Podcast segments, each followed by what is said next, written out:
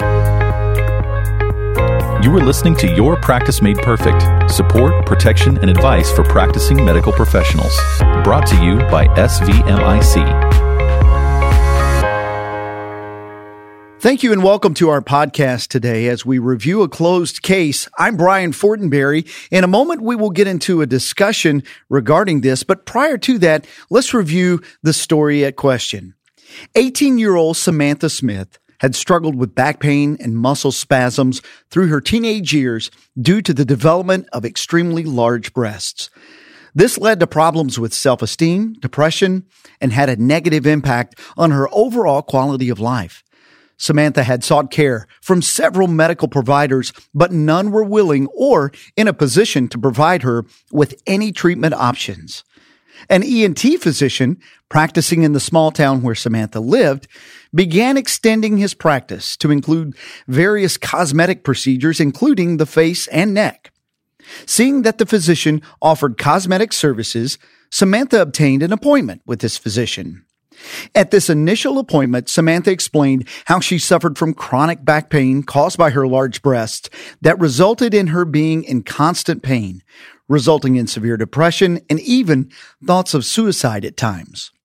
She explained that she did not have the financial resources to pay for breast reduction surgery and set forth that she had been turned down by several other physicians when she sought treatment.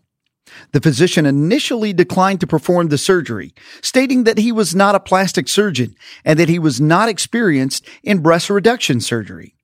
However, ultimately, the physician agreed to perform the surgery if the procedure was approved by the patient's insurance carrier as being medically necessary. The insurer approved the procedure and the surgery was scheduled. Since the physician was not credentialed for breast reduction surgery in any surgical center or hospital, the decision was made to perform the procedure in the office setting with the use of conscious sedation. The patient understood and agreed to have the procedure performed in the office as she was desperate for the relief the procedure would provide.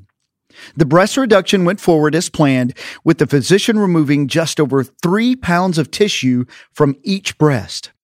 Initially, Samantha felt much better following the procedure and expressed great appreciation for the relief the physician provided through the breast reduction surgery. However, her attitude changed quickly once she developed wound infections in both breasts. Wound care continued over the next seven months, which included multiple procedures for debridement of the wounds and a scar revision surgery. At the end of this treatment, the infection had cleared and the wounds had healed, but Samantha was left with deformities in both breasts that would require further surgical treatment. As would be expected, Samantha consulted with an attorney and a lawsuit was filed. This lawsuit alleged multiple bases for negligence, including lack of training and qualifications for the procedure, failure to obtain adequate informed consent, improper performance of the extensive procedure in an office setting, improperly performing the procedure under conscious sedation, and overall mismanagement of the care. Further, the attorney for the plaintiff asserted that the procedure was not done with a proper motive, but was instead done for the financial benefit of the physician. I welcome in Ken Rucker, SVMIC attorney. Ken, welcome. It's nice to be here, Brian.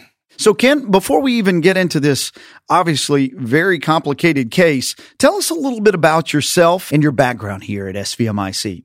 I'm currently the Vice President of Claims. I've been with SVMIC for a little over 18 years. I've had various roles in the claims department. Well, I tell you, just reading the description up front, this is obviously fraught with several issues that we can discuss here. On the forefront, could it be disputed that in this case the physician's motives were pure? Was he really trying to do just a good deed or were there alternative motives suspect in this case with this teenager? Every story has two sides to it. The plaintiff who sought to have the procedure performed turned on the physician once the complications arose and there was a poor outcome. Yeah. While the physician contended that his motives were pure, the fact that this was not a procedure that he normally performed, that he performed the procedure at his office, and his decision to perform the surgery only if insurance approved it from a financial standpoint raised the issue that this fell out of the spectrum of a good deed. And once issues like this are raised in the context of litigation, the jury makes the ultimate determination as to whether or not the motives were pure or not. Yeah, there is a lot there. Do you think that the physician recognized the limits of his training in this situation? Because as we said earlier, he was an ENT and now we're doing this breast reduction. Did that ever cross his mind, do you think, that he recognized that maybe this was out of where he should practice? I think the answer to that is yes and no. At first, the physician was hesitant to perform the procedure, but his hesitancy lessened as he listened to the patient's history and the mental and physical issues caused by her condition. This caused him to lower his guard and to create a situation where he agreed to do it if the patient's insurance company would approve it as being medically necessary.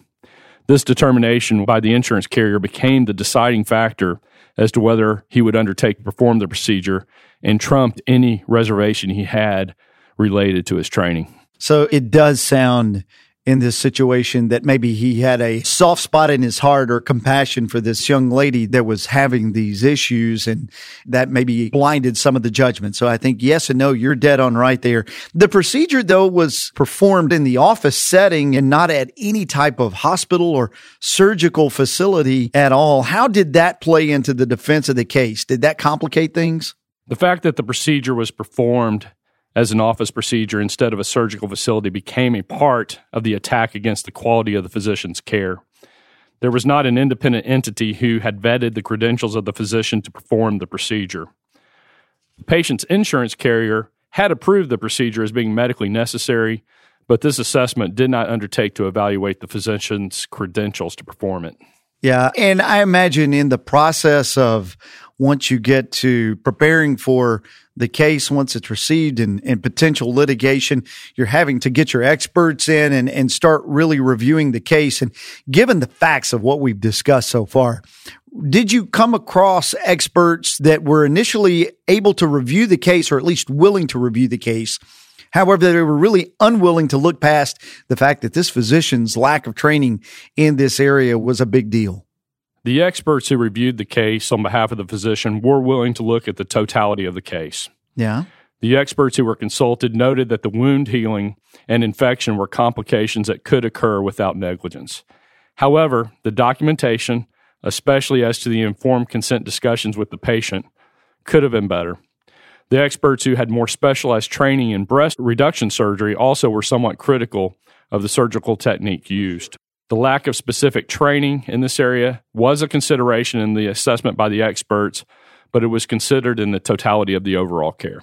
Yeah, I can imagine that as you have people looking at that, that could be challenging to overlook that, even from the standpoint of just not only a civilian, but certainly from a physician.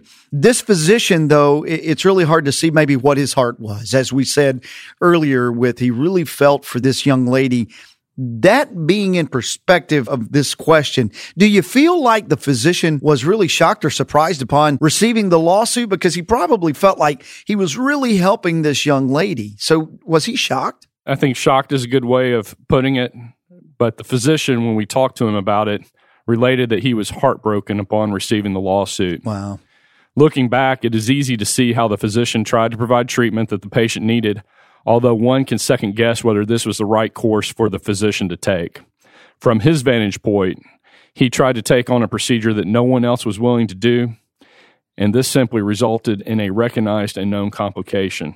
So that was his perspective. Well, and you wondered now, given those same set of circumstances and facts, what his decision might be. What are the main takeaways from this case, Ken, that we might be able to provide our listeners to say these are some main facts of this particular case that could be avoided by uh, physicians in the future to maybe alleviate a litigation situation? I think the main focus is if you look at the practice of medicine, it's very broad. In light of this, physicians have great latitude in their treatment of patients. A physician still needs to be careful from an ethical, licensure, and from a liability standpoint to make sure that he or she is comfortable with the care and that their peers would view the physician as competent to perform the medical services undertaken.